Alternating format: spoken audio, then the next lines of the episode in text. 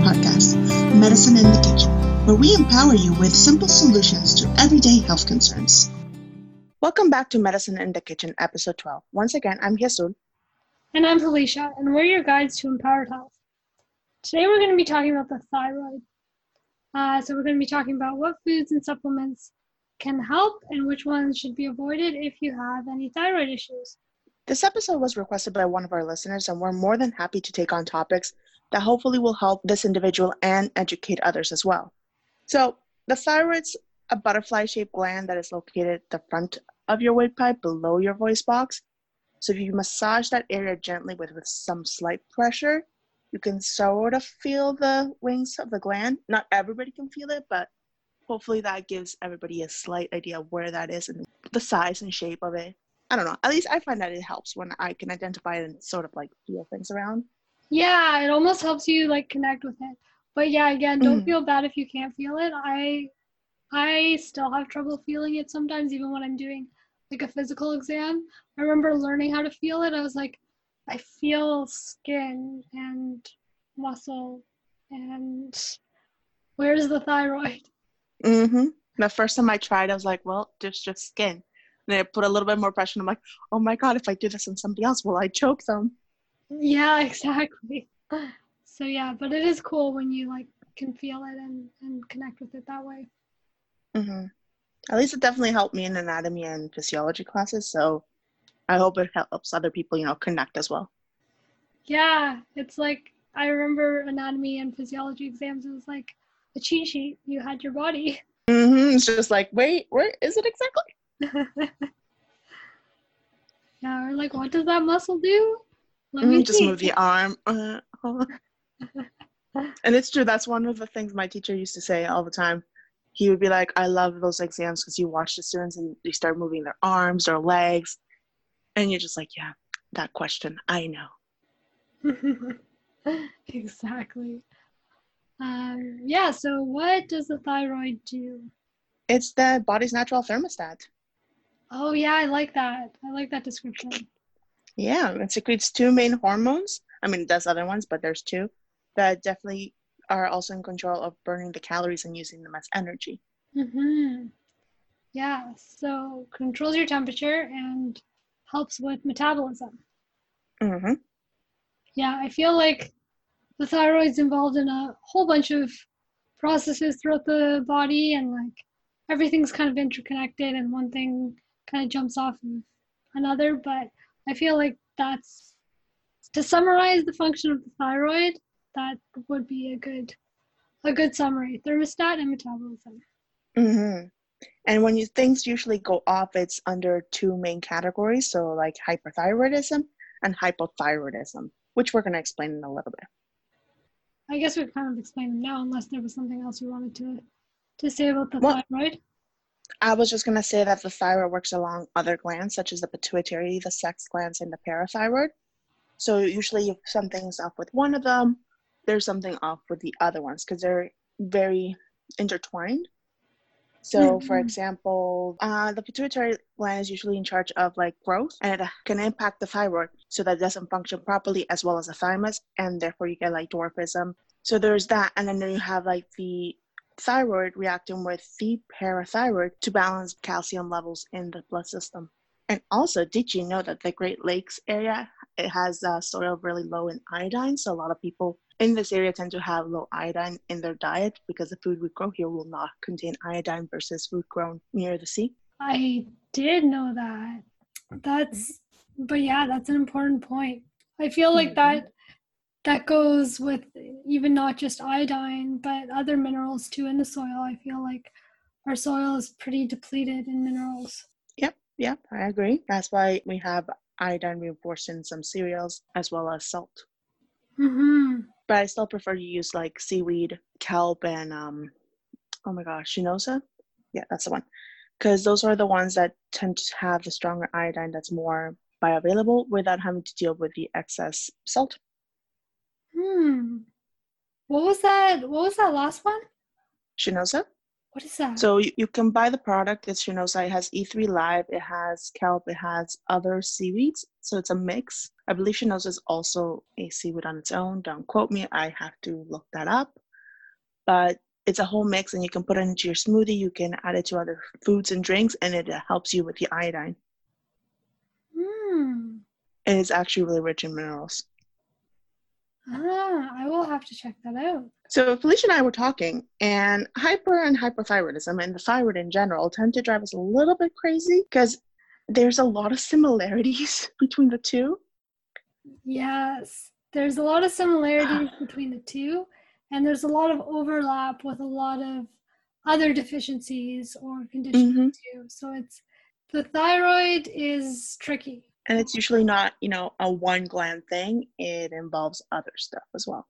hmm Okay, let's start with hyperthyroidism. So, hyperthyroidism is just the thyroid working too hard to produce or working extra to create a lot of hormone, the thyroid hormone, resulting in overactive metabolism, which speeds up the body's processes.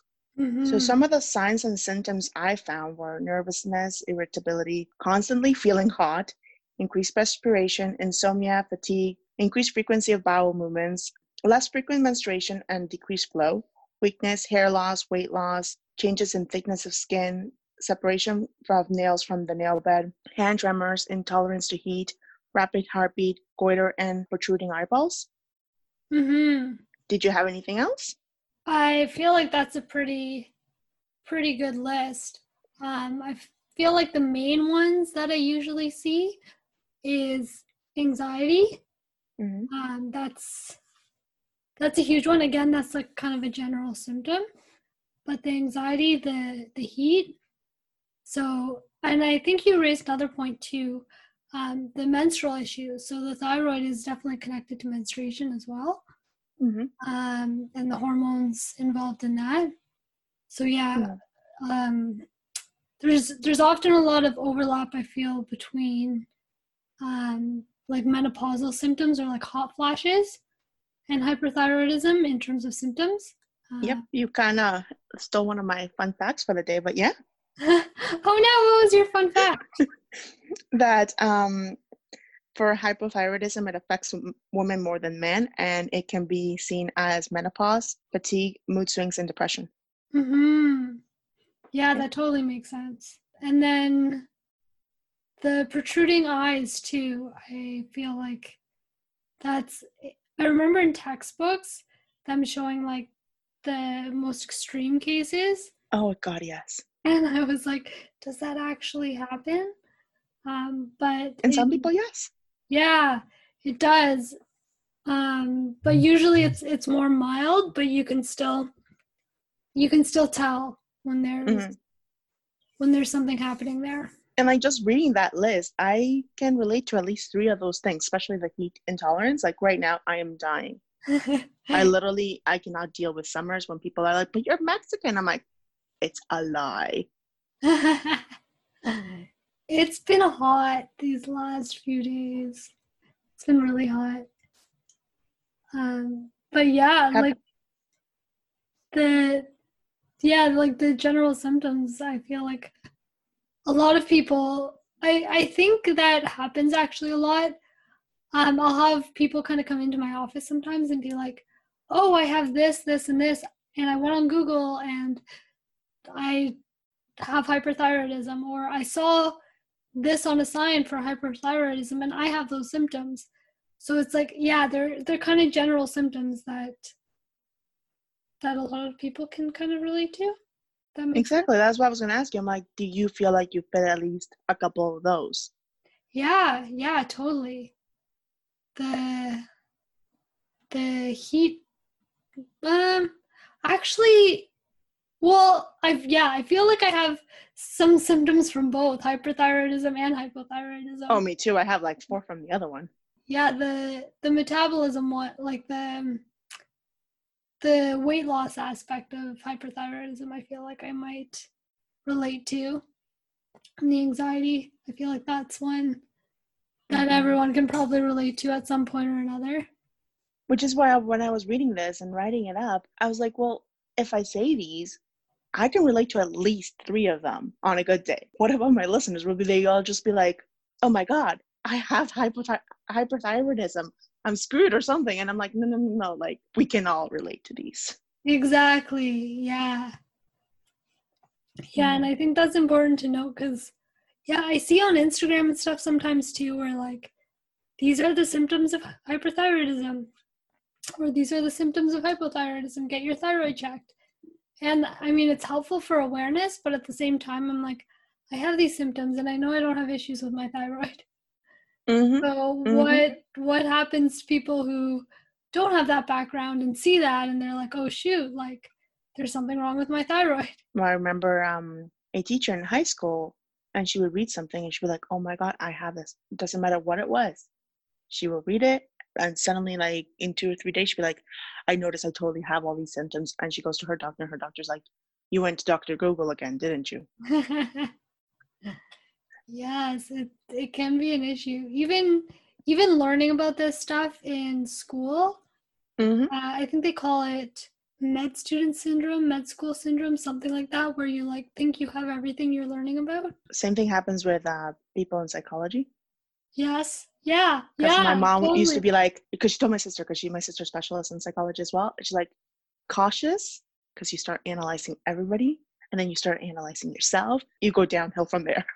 Yeah, I feel like it can be even worse in psychology because it's like a lot of the the things you're learning about are things that you can't really see physically.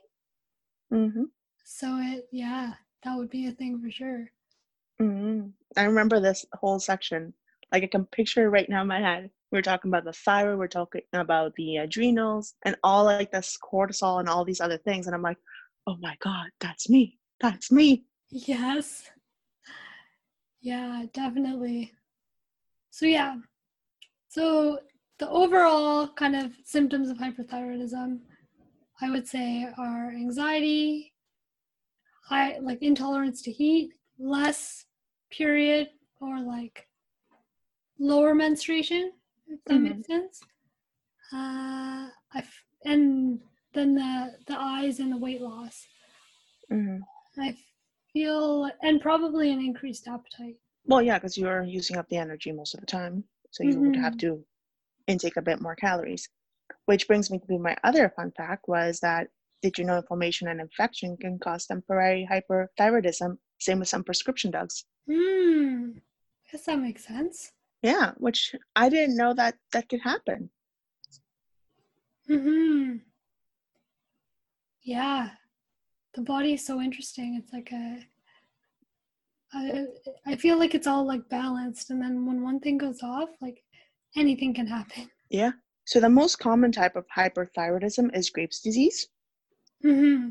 So your body produces antibodies called thyroid stimulating immunoglobulin that mimics the thyroid stimulating hormone action and it attaches to the receptors for the thyroid stimulating hormone on the thyroid gland, which causes an enlarged goiter and it can shut down the body's production of the hormone, but it does not like your body will still create this immunoglobulin and attack the thyroid.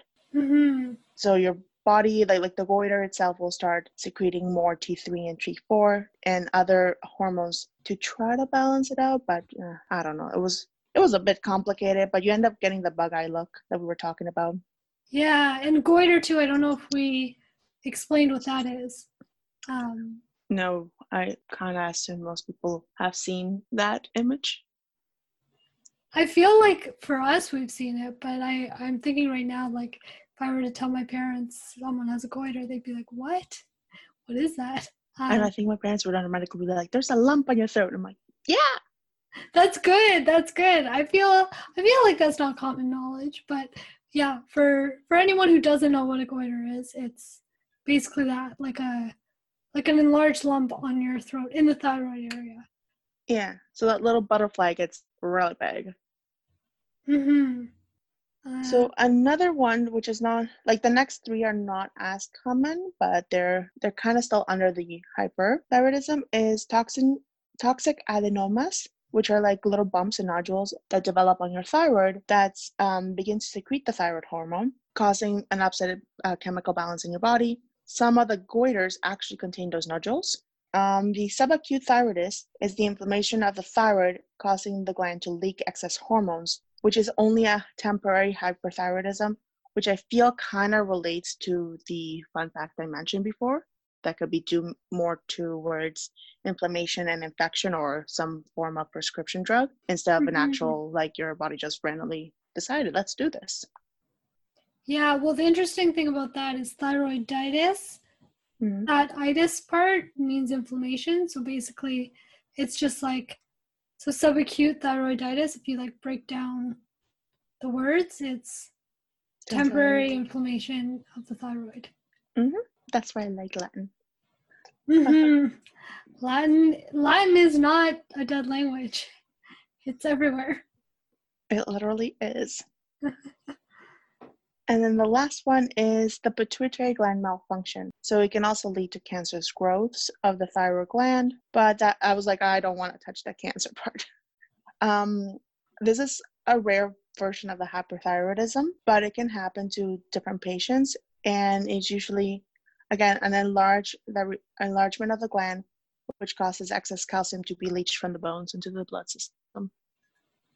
hmm that's pretty much all the ones I have for that. Did you have anything else? No, I think that pretty much covers it. So then, to kind of summarize hyperthyroidism in terms of what it is, so basically, your thyroid either from having antibodies attack it, which is like the autoimmune side of things, Mm-hmm. um, or some other, like either cancer, tumor, inflammation, something is kind of disturbing your thyroid in a way that causes it to produce extra thyroid hormones. So you're you're getting extra production of thyroid hormones. I feel like this can get confusing when we go and talk about lab testing after because the the thyroid hormones are T3 and T4 and then the the one kind of regulating the production of the thyroid hormones takes a back seat in hyperthyroidism. So that one actually goes down, and that's TSH. Mhm. So we'll talk about that a little bit more later, but just And keep it. TSH is the thyroid stimulating hormone I've been saying. Yes. Yeah, exactly. Yeah, no, I agree with you. It's pretty much what you said, and apparently with most of what these say, it's you get the goiter or at least enlargement of the gland one way or another in hyperthyroidism. hmm It doesn't have to be a lot. Like it doesn't have to actually be a goiter, but you you're more likely to feel it if you're like looking for it. Yeah. And it almost like it doesn't have to be visibly noticeable, but usually when you go to feel the, the thyroid gland, there's like a little bit like it's it's like boggy almost. There's like a like a soft softness to it, more so than than you would normally feel. I find that it's easier to find the wings. Mm. Like usually that part's the part that enlarges a bit faster and you can feel the wings slightly more on that. hmm At least from the ones I've I don't touch people. This is why naturopathic school kind of was out the windows very quickly. So but that's that's from my minimal experience of uh, interactions. yeah, But yeah. fair enough. That that makes sense. I swear, like when they told me you were gonna have to do uh, physicals to like get your license, I was like, "Yep, no, I'm out."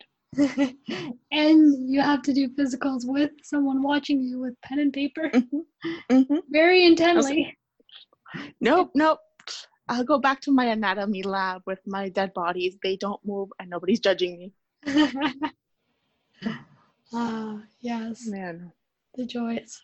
Anyways, so because your body is burning up so much calories, you do need to consume a lot more food, but you have to make sure that you are taking your extra multivitamins and minerals because you your gut works really fast as well, so there's a higher chance for malabsorption. Mhm. I don't know. Do you agree with that? Um, it's actually not something I've really looked into. It it's an interesting thought, though. I feel like that's possible. Your body would also be under quite a bit of stress, so I feel Yes, it will be. I feel like malabsorption definitely is a possibility. I feel it is, especially if you have more frequent bowel movements. Mhm. You're probably not absorbing things at a yeah, quote unquote normal sense. rate. Mm-hmm. Right? Yeah. So, um, because of the nervousness, you want to take also a vitamin B complex or have foods that are high in vitamin Bs. So, like eggs, whole grains, legumes, meat, dark leafy, leafy greens, liver and organ meats, oysters, clams, mussels, nutritional yeast, and brewer's yeast. But that that's allergy wise. You gotta be cautious with that one. Uh, trout and sunflower seeds. The vitamin Bs are pretty much essential for both hyper and hypothyroidism. So Mhm. I will not repeat the list later, but I will have it typed up on the site. Perfect.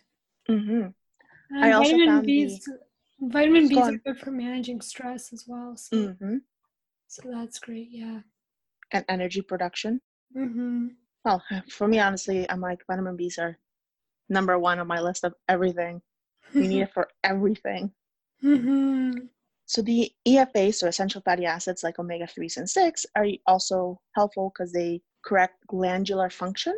So things like having fatty fish, salmon, flax, flax oil, mackerel, cod, herring, oysters again, sardines, caviar, anchovies, chia seeds, walnuts, and soy. But soy, GMOs is something I try to avoid, and soy is highly pesticide and highly GMO. So I don't know.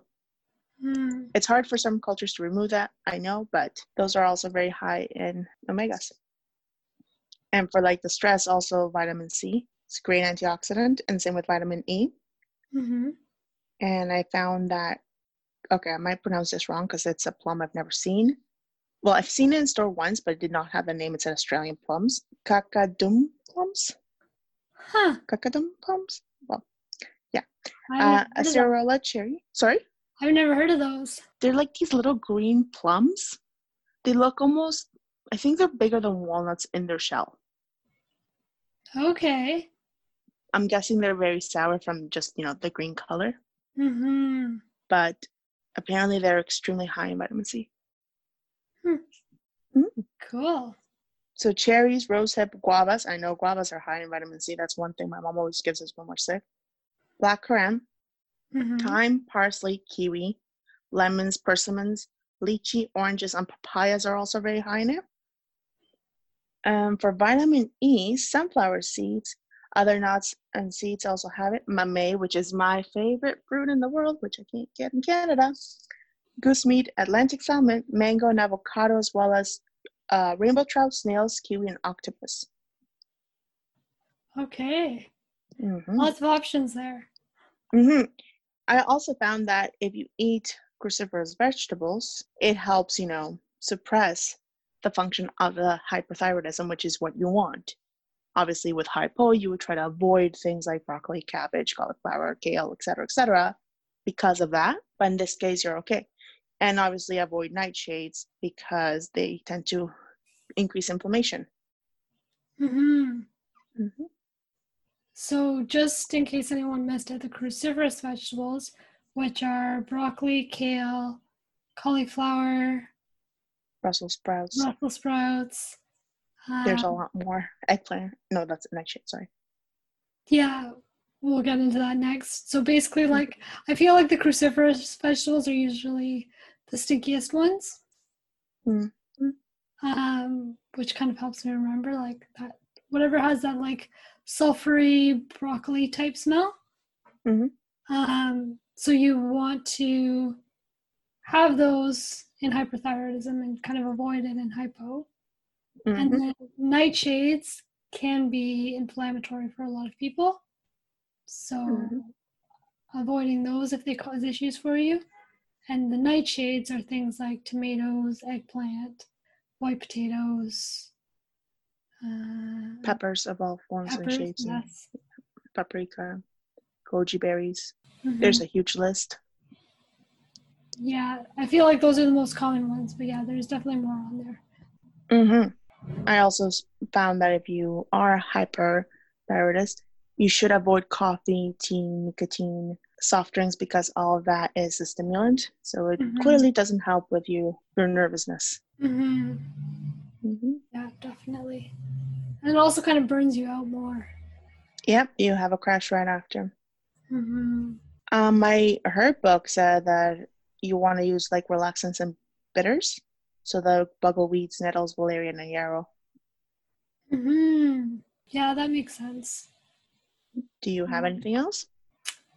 Well, in terms of relaxants, so I feel like lemon balm is a really relaxing herb overall, and it actually um, has been found in animals to decrease the production of T3 and T4. Nice. So lemon balm would be would be a good one for hyper, but not so good for hypo. Mm-hmm. So and lemon balm is is another one of my favorite herbs because it's just it tastes good, it's calming, it grows very easily, Mm-hmm.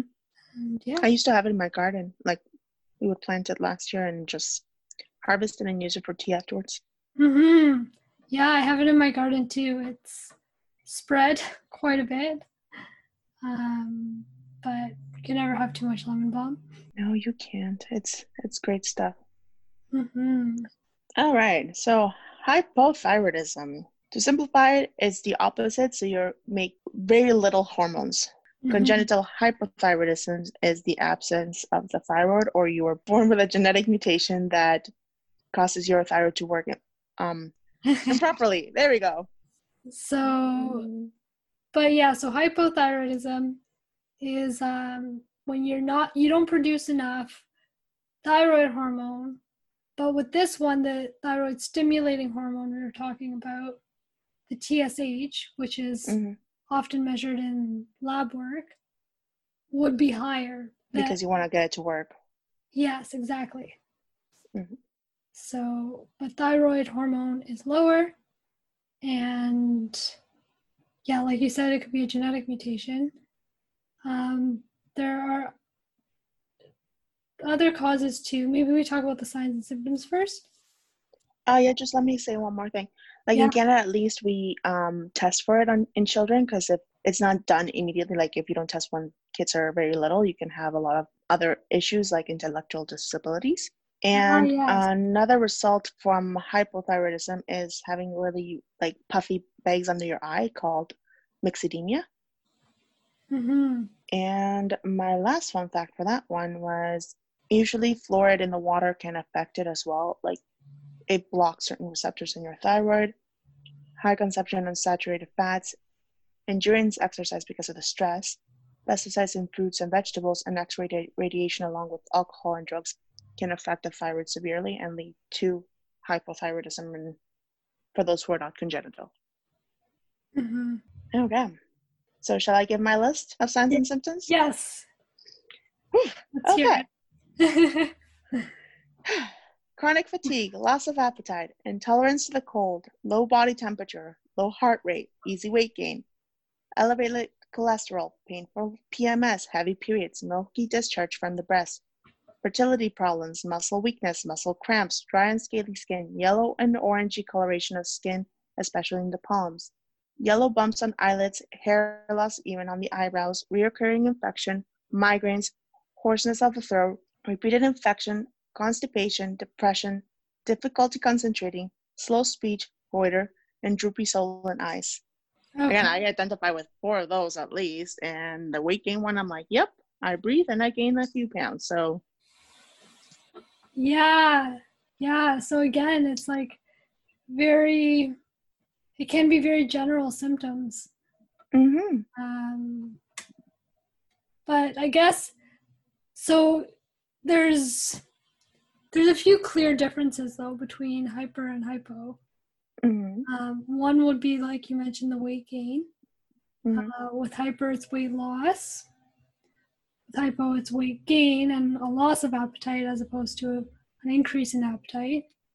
Mhm. Um, and then with the hyper, you see like the more kind of anxiety, agitated sort of picture, where with the hypo, you kind of see more of like the sluggish, maybe leaning more toward depression kind of picture.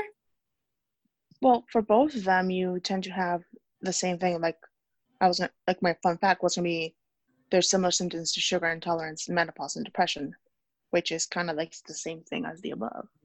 hmm Yeah. Although I feel like it's like in a in a bit of a different way. Like Yes. yeah, so like there's there's the mood changes, but and the depression I feel like yeah, hyperthyroidism is like more like depression I feel would be more it would look more like an anxious sort of angry depression as Mhm. opposed to more of a like lethargic Withdrawn. withdrawn sort of depression with um with hypo Mm-hmm. um and then the the menopause or menstrual changes with hyper it's more toward losing period and then hypo is more heavier periods And I feel like when it comes to mood wise, the shifts will be quicker in the hyper and they'll be angrier quickly. Like anything will irritate them. Versus um the hypo, they'll just be like, uh, I just don't want to do anything. I'm in so much pain. yeah yeah exactly there's more of like a lethargic feeling with the hypo Now Um, that doesn't mean that people that are with hypo are obese. Because I have met two people with Hashimoto's and they're thin. Thin, thin, Mhm. thin, thin. yeah well hashimoto's is interesting because it can kind of go either way sometimes Really? That's usually what I've found is under hypo. It usually is. Um, but I know I might have to double check on that. But I'm I'm pretty sure in like it's more rare, but it can kind of go either way. Hmm. Um, let me just check that quickly. Hmm. Well, in the meantime, while you check that out, so the most common symptom from what I found was fatigue and cold intolerance is what gives most people away. So, like if you're in a room with a bunch of people and everybody's rather warm and you're the one that's usually feeling cooler, mind you, like we said, take it with a grain of salt, there's a chance that you could be the one with hypothyroidism. The other one is that it is more common in women ages 30 to 50. They're more prone to developing hypothyroidism, which, you know, I mean, if you're in the 50 range, doesn't really help if you're starting menopause or going through menopause. Yeah, yeah, totally. You would kind of have, yeah, Yeah. Both, both things going on. Makes it a bit of a challenge to identify which one it might be. You might think it's natural, while in reality, you could be dealing with a disorder. hmm Yeah, exactly. Um, Anything yeah. on the Hashimoto's? Yeah, so I I think I was wrong. It can happen, but it's like very rare. So Mhm. yeah, so Hashimoto's is mostly hypo. But yeah, I've definitely seen people that are not overweight with Hashimoto's. Yeah. It's it's interesting though that the most common cause of both hyper and hypo is autoimmune. Yeah, So I noticed that. Yeah, so I think that kind of just goes to to speak to a lot of a lot of conditions that Mhm. we see kind of on this side of the world today. Like autoimmune is usually is usually a, a big factor, and in both of these it is. Well, I mean, what were we talking about with the whole allergy thing last time? Mm-hmm. Exactly. Yeah. So I don't know. Maybe we do need that vitamin D and other stuff. vitamin D and more correcting it. time in the dirt. Yes, vitamin D, more time in the dirt, and let's add vitamin B because clearly we need to relax. Yes. Plant valerian, plant lemon balm, let it spread, take over the garden. Maybe when you walk by it, you'll absorb some of the oils and the smell will relax you. Yeah. And lavender. lavender, lavender. And if you're Unless you're planting them, you get like benefits from vitamin D from the sun. You're mm-hmm. in the dirt and you get the You're exercising. yeah, exercising. So basically everyone just needs to garden and we're all good. Yeah. The government should change it so that it's mandatory minimum twice a week. Everybody has to be in their garden and we, everybody has to plant lemon balm, lavender, some relaxing herb. Yes. That would be the solution to all the problems, I think. Yep. Except for winter. We need to find something for winter. True. True. Artificial vitamin D lamps. Yeah. like we do in Nordic countries. That's Stand with your with your lavender plant underneath you and just have the the little vitamin D lamp going around you. hmm That way you get the smell and you get the vitamin D and we tackle a few of the problems. Yes.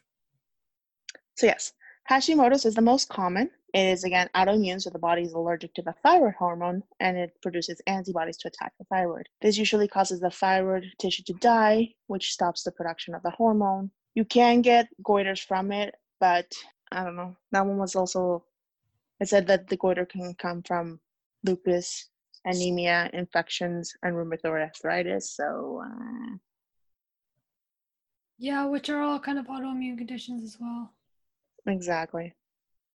But it's highly, highly recommended that you avoid nightshades for this one because it does cause inflammation, which will aggravate the immune system. hmm hmm Yeah, that makes sense.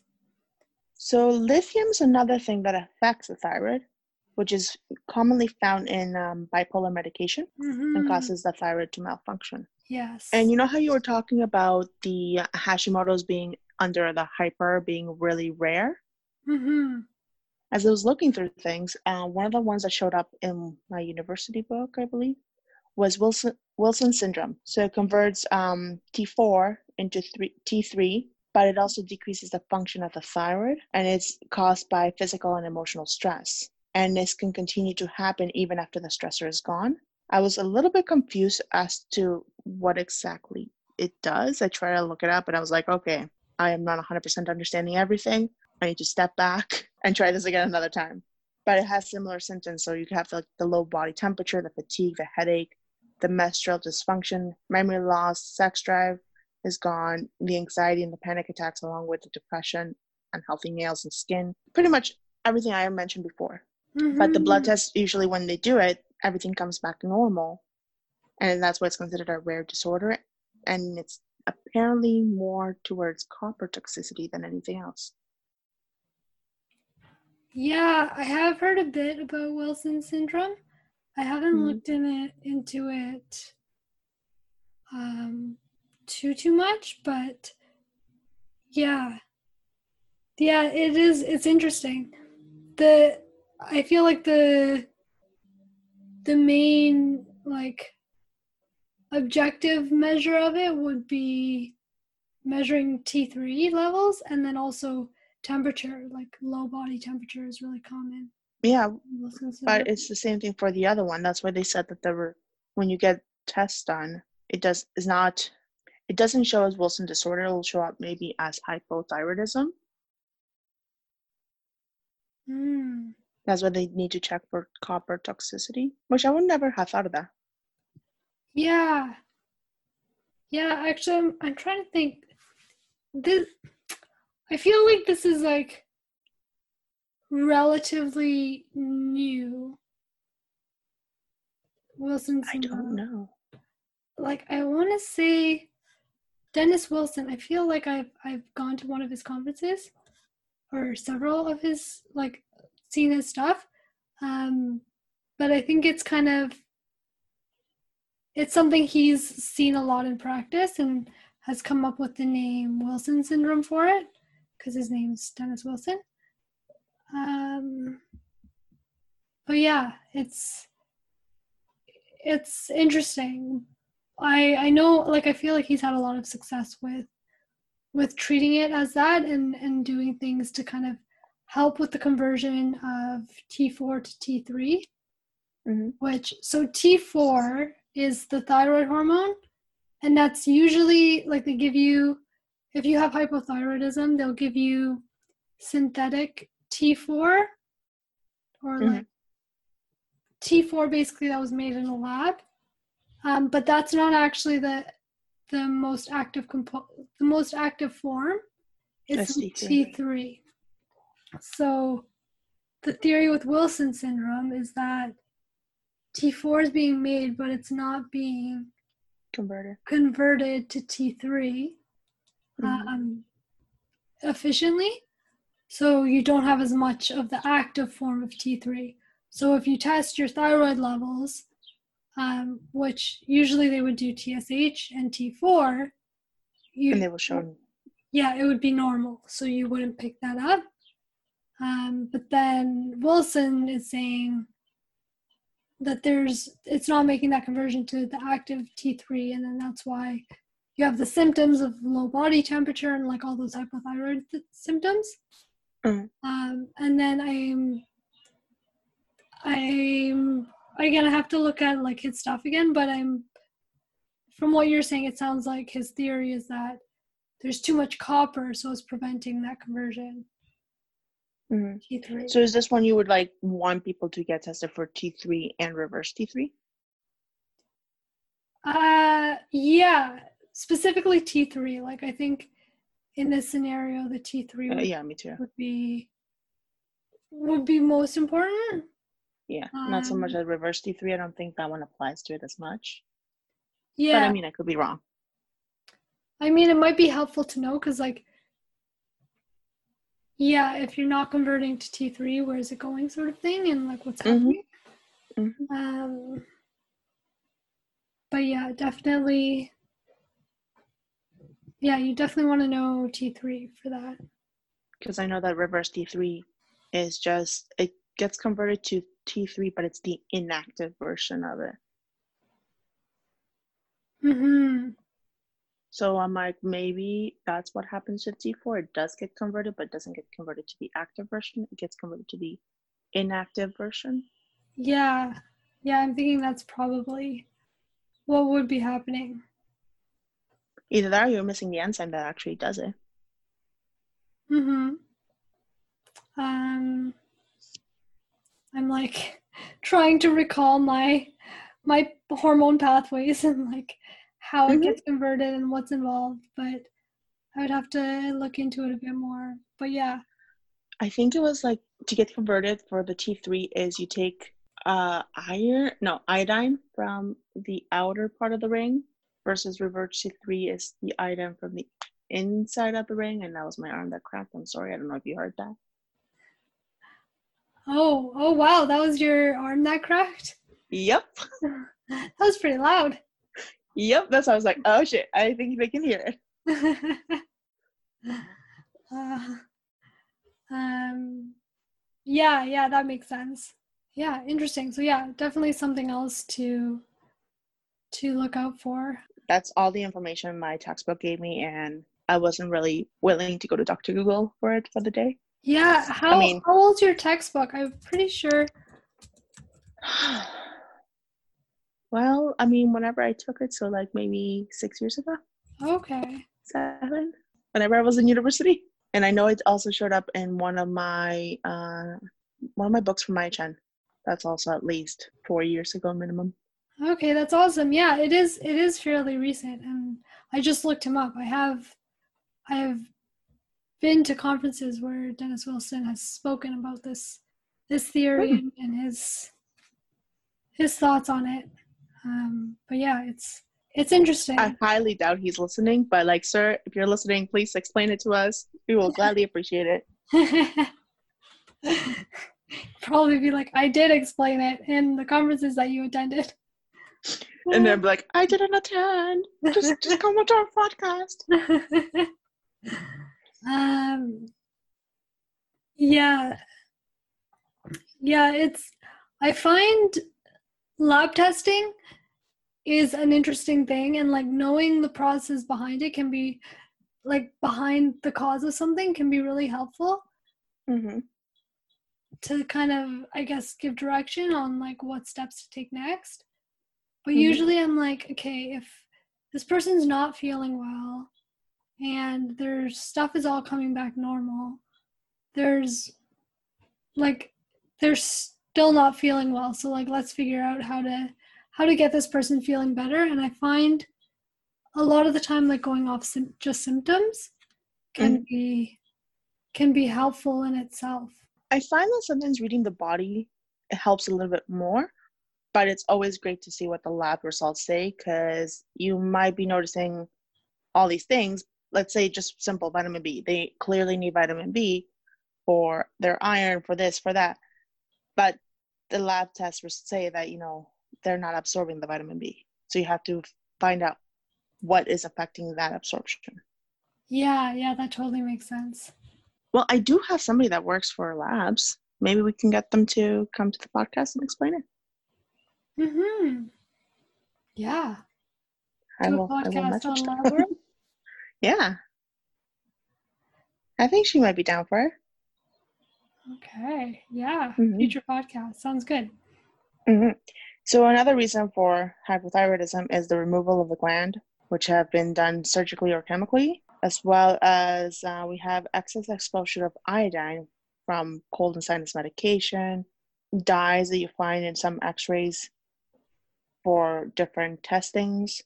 So if you do have hypothyroidism, if you have thyroid problems, you should be cautious with that.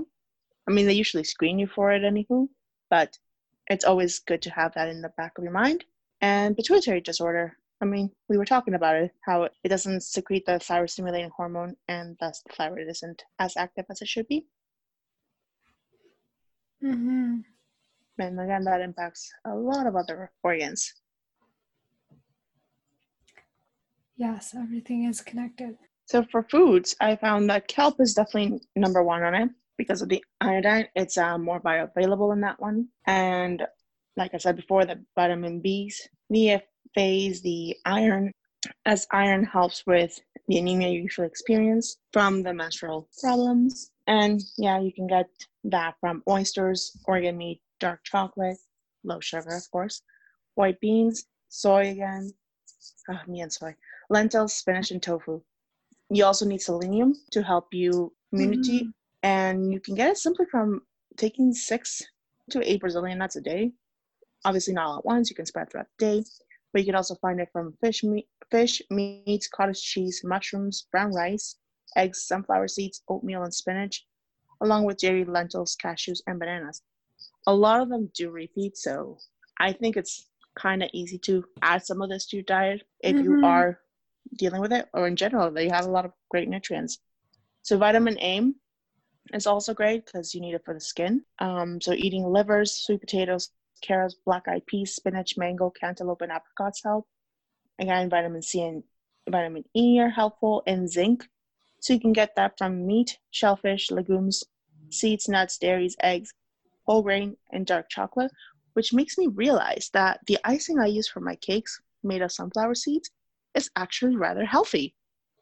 Mm. I could be eating like icing and be like, no, I'm actually having all these things for my thyroid.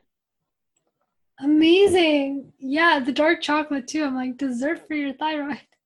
Mm-hmm. I mean, it has a bit of caffeine, so if you're hyper, maybe not so much, but hypo, go for it. Mm-hmm. Mm. Yeah, there's there's quite a quite a few foods there. I f- yeah.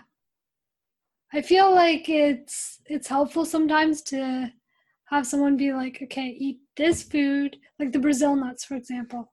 Eat six Brazil nuts a day, because it's just Mhm. like, okay, like now I know what I have to do. Whereas Mhm. I find like the list of foods can sometimes be a little bit overwhelming. I do and I don't, because if I say like take six Brazil nuts, people are like, oh my god, that's it, that's all I have to do. But then there's also the restrictive part of it versus if I give you a list, you can, for example, make lentils with brown rice, or you can have brown Mm. rice with your fish and slightly steamed spinach, and add mushrooms and make a cream of mushroom or something like that, right? hmm Yeah. so at least in my perspective, it gives me more creativity food wise. hmm Yeah, that makes sense too. But I see where you're coming from because, like, knowing that you can take six Brazilian nuts and you get your selenium for the day is like, sweet, I, I'm done. Let's go. hmm Yeah, or I'll sometimes do blackstrap molasses for iron Yep. because it's like one tablespoon a day. That's all. Oh, that just means I'm going to have to make ginger cookies. Mm. See, this is why I, am where I am because then I can give you guys baked goods and they're healthy for you. You can use it as an excuse. Exactly, exactly. That's like the best medicine. Like, who needs pill bottles when you can have a cake for your thyroid? Yeah, and be like, nope, this is great for my thyroid. You can't tell me otherwise. Be like, see the list of ingredients? It falls under the list they gave us. exactly. It's true though. Like, hmm it's, yeah. I mean, sometimes, especially with something like hypo or hyperthyroidism, you might need like a little bit of an extra boost to get you back on Of the course. right track. Um, whether that be like a synthetic thyroid, like substitute sort of thing, or or what, whatever you need to kind of get you back on the right track. But then long term, there's so much you can do to kind of keep things where you want them to be. My inner child saying, "Yeah, that means I get an extra slice of cake." yes. But um, one thing to avoid or be cautious of, especially if the water in your area has it, is high chlorine and fluoride because they are similar to iodines and they block the iodine receptor in your thyroid. So that means that you're not going to absorb the iodine regardless of how much you eat. Mm. Yeah. Back to kind of the water issue that we were talking about in the alkalized diet. Mm-hmm. All the all the stuff in it. And I know fluoride's really hard to, well, chloride as well. Chlorine and fluoride are really hard to remove through a filter because they're very small. hmm So I don't know maybe doing a double filter, kind of like how I do. I have my regular filter of my water, and then I put that water into my Santevia filter, which filters out the smaller stuff. hmm I don't know. I, everybody has to do their own thing however they can. That's what I do. But then again, I'm also always cautious having my minerals and my vitamins in supplement form and in food form. hmm Yeah, there's there's no like one right way to do things. There's just hmm lots of things that you can do and you kind of have to do do what's best for you. Mhm. Um, As for the plants and herbs that I found in my herb book, mhm. it said gentian and mugwort can help. Swedish bitters usually alleviate some of the symptoms associated with the malfunction, and I'm guessing that's more towards the constipation because I have seen Maria Swedish bitters, and do not take that long term. It's not good for you. It's great short term, but not long term, and it does taste terrible. Uh, aside from that, other bitters and nerve tonics are bladderwrack, damiana, col- cola nut, nettle, oats, and wormwood. Did you have anything else? Mm, those are all good ones. Um, the the nettle is one that we we didn't really learn too much about in school, f- Mhm. specifically for for like its adaptogen. So I I find a lot of the herbs for hypothyroidism are adaptogenic. So that basically means that they're they help manage the stress response. Mhm. And nettle is one of the herbs that I discovered after finishing school has those properties and can be really helpful for that. So I'm glad that was in there. And also it's super high in iron, which Is helps there an extra plus? yeah. So so yeah, nettle's a, gr- a great one. Um, and then I also have withania. I find that can be really helpful for hypothyroidism because it's adaptogenic, and I believe it also has um, specific properties like for the thyroid. hmm Um, Guggul is another good one. What was it? Uh, Guggul. It's G U G G U L. Okay, I was like, like you mean like Dr. Google? Google's good for the thyroid too. Google's actually probably bad for the thyroid because it'll stress you out looking up the symptoms. um, well, yeah. Hopefully, I'm pronouncing that right. I, I never know. Sometimes I pronounce like herbs wrong, and then I'm like talking about it, and someone who's been in it longer than I was like, "What are you saying?" Like, Oh, it's okay. I pronounce everything wrong all the time, so keep going. It's fine. um, but the Latin name for it is Commiphora mukul. Um, then ginseng is another one that can be helpful. This Mhm. one, especially like the Korean ginseng, you definitely want to avoid if you have hyperthyroidism because it can Would no go on. Yeah. Because it's adaptogenic, which helps manage stress, but it also is a bit stimulating. hmm So, yeah, and then My concern with that one is that I've been told that Korean ginseng is better for men and Siberian ginseng is better for women. yeah, well that that could make sense. So the Siberian ginseng is a lot more gentle.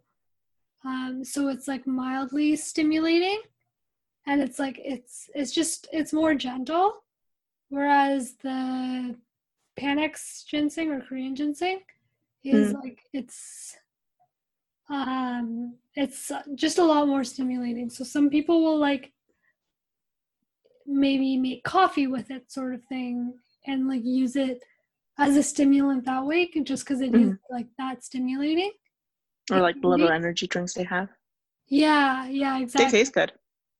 uh, I, I stay away from energy drinks and Panax ginseng just because I tend to be more on the side of like anxious and like jittery. Oh, me too, but like they used to give it to us and I was like, sure, I'll take it. and how did that go? That was fine. I Oh, mean, mind you, I was I was younger, but eh, they tasted great. Mm. They didn't have sugar. It was just like um, a homeopathic thing. Okay, cool. Mm. Because I find like like some of the not so good energy drinks that they sell now, they'll like incorporate the natural and like add ginseng to it, but it's like ginseng and caffeine and sugar, and I'm like, oh my god, who is drinking this and are they okay? When I see those, I'm like, so you want me to die? That's what you're saying. Okay. Yeah, I'm not ready for a heart attack just yet. Yeah, exactly. I just like read the ingredients and I'm like, oh my god, what what would my heart do if I drank that? No, the ones I get are usually from like um, the Asian stores or when some when we used to go to the Chinese doctor, he would sell them in like this little package. They're always red little packages, sometimes with golden things or black. And I think it's just like a tea version. So they give you little bottles of mm, saturated tea of ginseng, and then just crack it open and, and you like take little shots. They're often like slightly bitter, but they still have sweetness to it. So I don't know if they are sweetened. I don't. I can't read that. And if I, they had the English translation, I was too young to really care. But um, they weren't bad. You don't get like boom the energy like you would get from an energy drink, but it's kind of like taking um maca or ashwagandha. yes, yeah, that So you get the boost, but it's not. There's no no real crash. Like you know what I mean? hmm Yeah, that makes sense. I I feel like it would probably be more similar to the maca than I feel like ashwagandha is a little bit more gentle too. Ashwagandha Yeah. would probably be more along the same strength lines as the Siberian ginseng. Maybe True, but that that depends on who's taking it, right? So if you want that's the true boost, too. Yeah. you want the uh, uh the other ginseng and the maca versus if you want a gentler one you would go with the ashwagandha and the siberian ginseng hmm Yeah, and then i cut you off go on with your list no, it's good. Um, so then I have rhodiola, which is that one was great. That one's a really good adaptogen for like the overthinker. hmm Um, and yeah, for hypothyroidism as well. But like if someone has hypothyroidism and they tend to like, if they're a student with hypothyroidism, for example, rhodiola would be great for that. Um, and then coleus is one that I'll sometimes use too. And those are, yeah, those are the main ones. i feel like yoga would help as well in this because you Oh, would have the yeah. gentle like exercise but also to help for both hyper and hypo it would relax you and will allow for the body to exercise without too much stress Yeah, totally. I feel like for hypo, you might want to do more of like um, stimulating sort of exercise, whereas the Mhm. hyper, you would want definitely want that like calmer. So like, I don't know if you've ever done like the yin yoga versus the yang yoga and like those two like i would say so there's yin and yang and yin is more like gentle and restorative and yang is more like generating energy so those yoga classes tend to just be more of like a flow as opposed to here's a pose and hold it Mhm. and just breathe.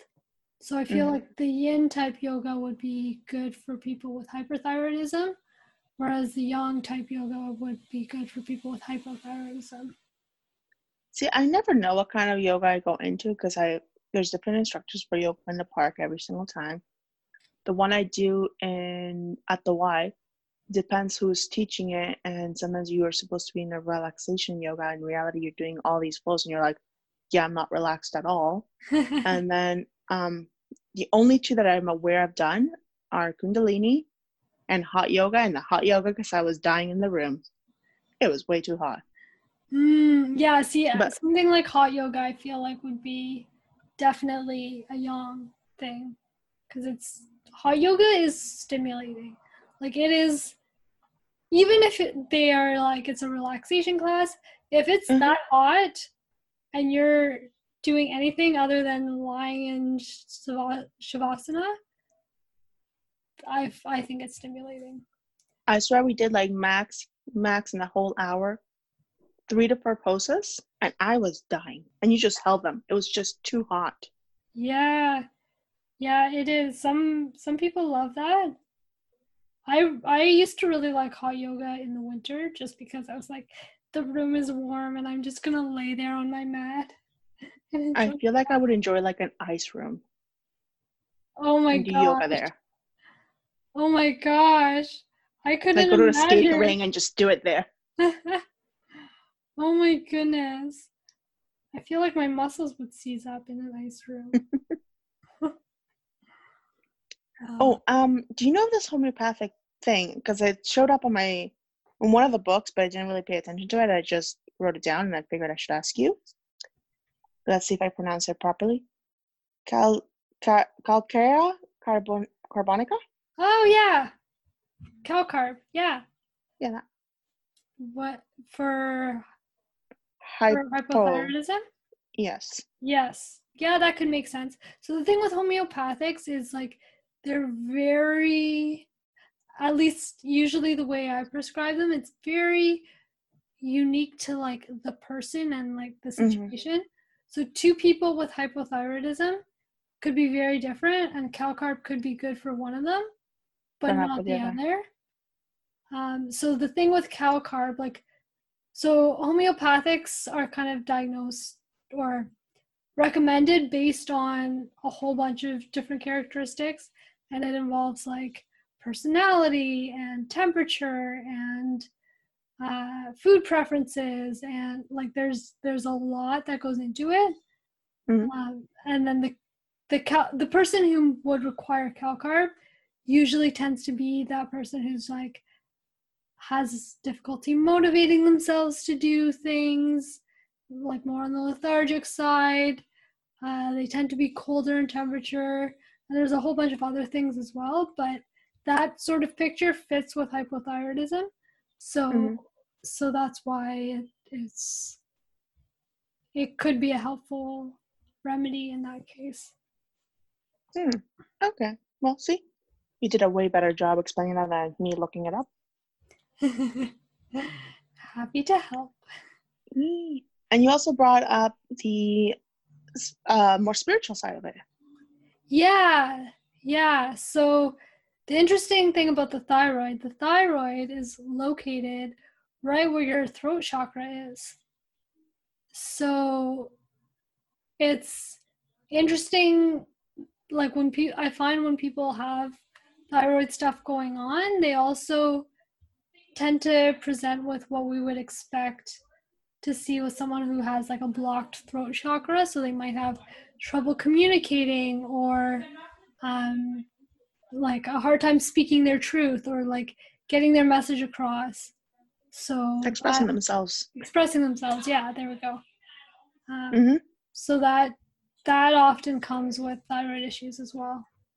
hmm No, that is true. I mean, generally, if a chakra is being blocked, there's something going on in that area because it's energy, right? Mm-hmm. Yeah, exactly. So we talked a little bit about the T3, T4, and reverse T3. Mm-hmm. Um, I was having a hard time finding the actual notes that I had from IHN about reverse T3 because I know that our teacher talked about it in depth because he did a whole study for it, okay. and I couldn't find it. So um, I had to look up a couple of things, and it said that T reverse T3, although controversial, um, is mostly seen in people that tend to diet or are in starvation because the body wants to preserve the energy. So Mhm. instead of converting it to the active T3, it will put it into a reverse T3. So it's still doing whatever job it's supposed to be doing, which they don't know yet, but at the same time saving energy. Yeah, that makes sense. Um, yeah, I I know a lot of naturopaths do tests for reverse T3 to kind of um, look at that. I Mhm. tend to do TSH, T4, and T3, and then like, I mean, if the person's interested, I'll add the reverse T3, but it's like, I mean, usually if there's a problem with T3, that's where I'm like, okay, um, we we need to do something here. Mhm. I I feel like there are probably people out there who might chew my head off for that and be like, no, reverse T3 is for so helpful for this, this, and this. Um, Mm. But yeah, it's um, in general, T4, T3, and reverse T3 are not are not usually tested by your family doctor unless there's an issue. Mhm. Um, and even then, sometimes they're not. But they're yeah, it's helpful to to know so that you you can know kind of Which pathways being which affected? pathways to support. Yeah. Mhm. hmm There was um I mean, I don't do lab testing, but I did look into it. So they said that you could also test for like iodine absorption, but that one involves usually more the radio radioactive iodine that you have to take and then you get the scan done.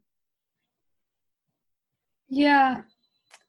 Uh, I haven't I haven't done any of that. Is there any other form to test iodine that you know of at Um, least?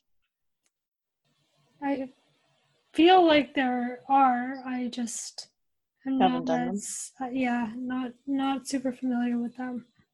That's fair. Mhm. That is cool. I did find like mhm. Generally, I'm just kind of like like if if someone has the symptoms of hypothyroidism, for example, will incorporate foods that are high in iodine, and if they start Mhm. feeling better, it's like okay, well, you probably were not uh, Getting enough iodine. low in iodine, or like it's like like we use that as a test as opposed to Mhm. um, as opposed to actually testing for it. If I was giving like straight iodine to someone, like as a supplement, Mhm. then I would definitely want to know what was going on lab If it was even being used, yeah. But when we're just using food or tea, um, when we're when we're just using food or tea or like more gentle things, it's kind of using the body as and your symptoms as a test, if that makes sense. hmm No, yeah, it makes sense. It's like when we were talking about the uh, pH strips to check. Yeah, yeah, exactly. Speaking of self-testing, um, I found in one of my books, well, my textbook from University, I believe, it was talking about self-testing for hypothyroidism. So it's uh, you leave a thermometer and a notebook and a pen beside your bed at night, and when you get up in the morning, well, you don't actually get out of the bed, but you just grab it, stick it in your armpit for um, 15 minutes, staying still and quiet, and then you record your temperature. So if your temperature for the next five days is constantly around 36.4 or lower, so 97.6 Fahrenheit, you're generally quote unquote hypothyroid. Yes, So. yeah, that's actually Oh, I'm so glad you brought that up. I almost forgot about that. Like basal body temperature is a great way to test for for whether you're hyper or hypo. Yeah, if your thyroid's working properly. Um, I I find a lot of people tend to be on the lower side in general. But yeah, it's a it's a great way for kind of measuring or checking for that. And if, mm-hmm. if you're low and you have the symptoms, it's like, okay, there's something going on here. It's also a good way to track your menstrual cycle. I've heard. I haven't done that. I'm too lazy to do it, but I want to try one day. Yeah, it's super interesting. If you have like a regular menstrual cycle, it's cool because like you will see the the peak in temperature around ovulation, mm-hmm. and it's yeah, it's cool to see. Um, but yeah, I so- used to notice it more when I worked during university.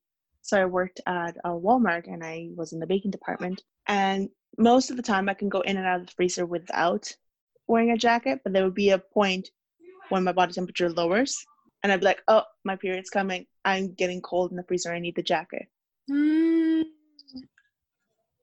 Yeah, that's cool. It's it's cool when you get in tune with your body. That's that's another reason why I like to use the body to measure things more than lab tests. Because I mm-hmm. find when we do lab tests, like it almost takes you out of it. It's like, well, the lab test said this.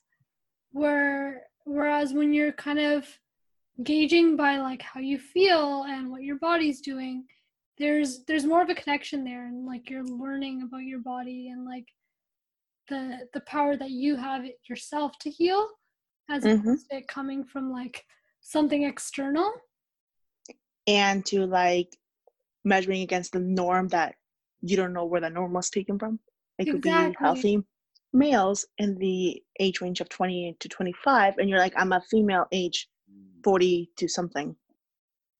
Yeah, exactly. Right? Um, so it all depends. Yeah, there's uh, definitely a mm-hmm. place mm-hmm. for lab work. Uh, yeah. also, it's good to to get to know your body. And that's yeah, why I love, sure. I love things like measuring basal body temperature because it's like you're doing it yourself and you're like int- like you're you're learning how amazing your body is and how in sync it is with things mm-hmm. and how it tells you you just have to be educated to be able to understand what it's telling you exactly mm-hmm. so for those who want to try it the regular body temperature is around 37 degrees celsius or 98.6 fahrenheit and anything below is usually hypo and higher it will be hyper. Again, take it with a grain of salt. You have to make sure that you know have all the signs or symptoms or some of them, plus that, and then still go see a health care provider and be like, "Can you test it for me, just in case?" Yeah, and even even if you are taking your basal body temperature and recording it, like definitely do something like that with a healthcare provider because I I'll see people kind of around the 36 range and like every and it's not a concern mm-hmm. so it's like yeah if if you don't have experience with knowing what a normal temperature is and like the mm-hmm. range around that be careful because it's like yeah sometimes people can see like 36 instead of or 36.5 instead of 37 and it's like oh shoot like i'm below like something's wrong and it it might not be the case and then you're kind of giving yourself extra stress for no reason. So exactly and if you're a woman like we're saying your heat will go up around ovulation and decrease afterwards. So mm-hmm. it depends when you're taking it. Yeah or even like if you're feeling great and you don't have any concerns about hypothyroidism or hyperthyroidism like that's a perfect time to get to know your normal. Because you can like if you start taking your body temperature you can just kind of get an idea of what your normal looks like so that if anything goes wrong you'll know. Mm-hmm. yeah. Yeah. Which brings me back to the stress thing. So whew, stress. We need a whole yeah whole episode just on that thing yes definitely I'm surprised we haven't done one yet. I think we're waiting till we're too stressed to talk about and be like, yo, this happened to me. yes.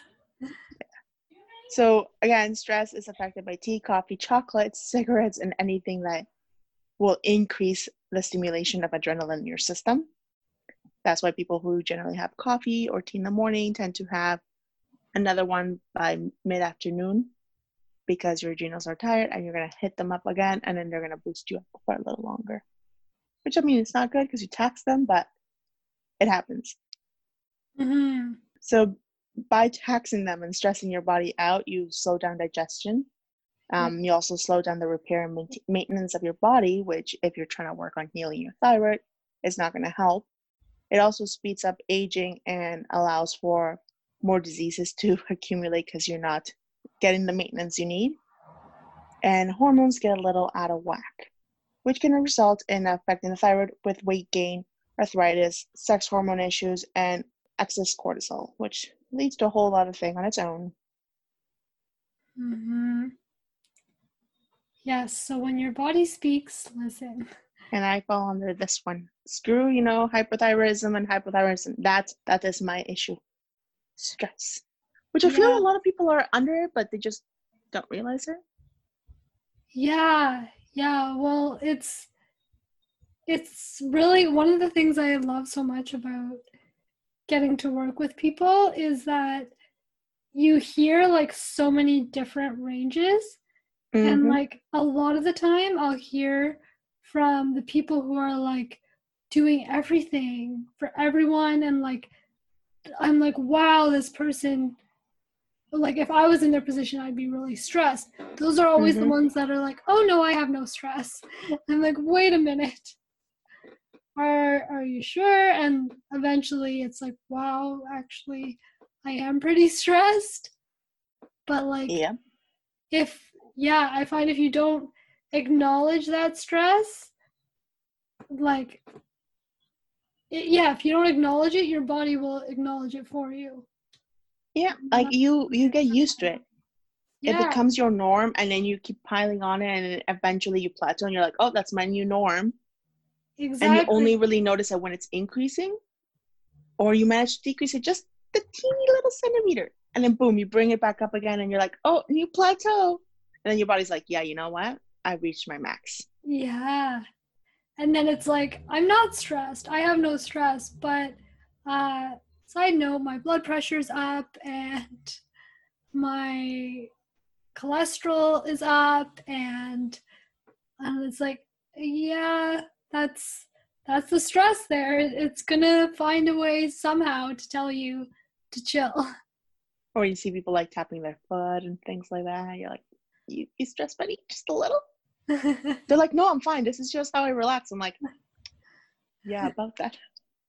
Um, one of my favorite was I don't know if you did this with your friends in elementary school. Like we would give each other like not fully back rubs, but like around the neck area, hmm and you could tell which one of us was really stressed because it was just solid. We were so young, and it was like solid. You're like, oh man, this is so hard to give a massage to. yeah. Yeah. Um, So that's a really quick way to tell somebody's stressed too. Yeah, every time I go to feel the lymph nodes during a physical exam, that's like, yeah, I know right away. If Mhm. Someone's holding tension there. I mean, tension Yeah. can be held in many different places in the body, but yeah. Mm-hmm. so one of the go on. No, I was just agreeing with you. Yeah, it can be held in. Stress can be held in so many different places in the body. Hmm So what I was gonna say was there is one food that I didn't really mention in the above, which was fruits containing thiourea, so st- like strawberries, peaches, and rutabaga, because apparently thiourea causes some similar issues as the cruciferous vegetables, which is the blocking of the iodine for the Mm. thyroid, which is sad because strawberries, peaches, and rutabaga were in a lot of the li- like fruits and vegetables that I found that match the nutrients you need. Yeah. So that's the thing. I've kind of found mixed research on both that and the cruciferous vegetables, in that it might be that the benefits actually outweigh the risk. Mm-hmm. Um, so it's still a little controversial in in the sense that yes, it's shown in some studies that it might impact the production of thyroid hormone, but it's also shown that it benefits the thyroid. So, do we cut them all out? Do we minimize the amount that you're getting? It's well, for of... hypo, I found that you should have in moderation, like the broccoli, the Brussels sprouts, and all that.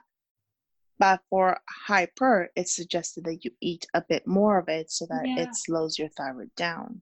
Yeah, for sure. For sure, with the oh yeah, yeah, for sure with the hyper, you would want to eat more. It's the hypo that's like kind of like yeah. I guess eating less of them would probably be a good or eating in moderation. Yeah, I like that. I feel like when we Google foods that affect the thyroid or help the thyroid or whatever, you will get them easily just blocked into like no nightshades, no cruciferous vegetables, no this, no that. When in reality, it's like, wait, hold on, which one are we talking about? Mm-hmm. Right? Yeah, it's true. And one, like, for example, tomatoes have, oh God, here we go, another word I'm going to suffer with MSM, aka methyl sulfonum, sulfonimethane, mm-hmm. something like that, which apparently is really helpful for the thyroids, but it you can't have it in a tomato because it's a nightshade. You can have it in alfalfa, apples, and other leafy greens. Mm-hmm. But it's really high in in tomato. But when you're looking at thyroid foods, it's like no nightshades. Yeah, and I think this is also where like something like an elimination diet or food sensitivity test could come in handy. Mm-hmm. Like if if the nightshades are not something that are causing inflammation for you, then it becomes less of a less of an issue to be eating them. Hmm. They they do. I mean, they do tend to be inflammatory in a lot of people, but yeah. I no, I agree with you, but I've also remember like one of my profs mentioning that you need to be cautious of your culture and all the culture you're in as well, and your own heritage. So, um, knowing where the food originally came from. So, if we're just sticking to tomatoes, although Italians are known for the tomato being used in their pastas and their pizzas, tomatoes wasn't. It was not the thing from Italy. It was from the Americas. Same with potatoes and a bunch of other stuff. It was just taken back. To, yeah. Really? Yeah. I didn't know that. I know. This is why, like, I really want a book called The History of Food, which tells you where things originated. Yes. Like, for example, um, rhubarb. I was talking to my mom, and she's like, "Oh, is rhubarb Canadian?" Because a lot of Canadians are always talking about rhubarb. I was like, "Hold on, let me look it up." According to Google, it's Chinese. Huh. I know watermelons come from an Asian country, and they were brought to Mexico as a gift when Spain was colonizing Mexico and made Mexico in charge of a small island in Asia that belonged to belonged to them. And they're like, "Oh, here, have watermelons," and that's why we got watermelons in Mexico. Interesting. I and would I definitely read that book, The History of Food. Right? like there was i think it was grapefruit grapefruit was a mix between oranges and pomelos that was created in the caribbeans when they tried to plant them hmm. So i was like oh my god interesting so yeah back to the tomato thing so like italians are used to it but it's not part of their heritage so their body is more likely to be um the immune response be like be active versus other people but then I see Latinos and I'm like, we eat tomatoes for everything. Yet some of us are starting to show thyroid problems. Maybe we need to cut it out. Same with soy being very common in Asian cuisine, but it's not, you start seeing certain illnesses being related to it. Mm. Interesting. Mm-hmm. I feel like we do need to make an um a whole episode on that, like yeah, where food comes from. Yes, I feel like a lot of research. that. Every episode, we come up with 10 other episode ideas. We just need to actually write them down. Yes. yeah. But back to the thyroid.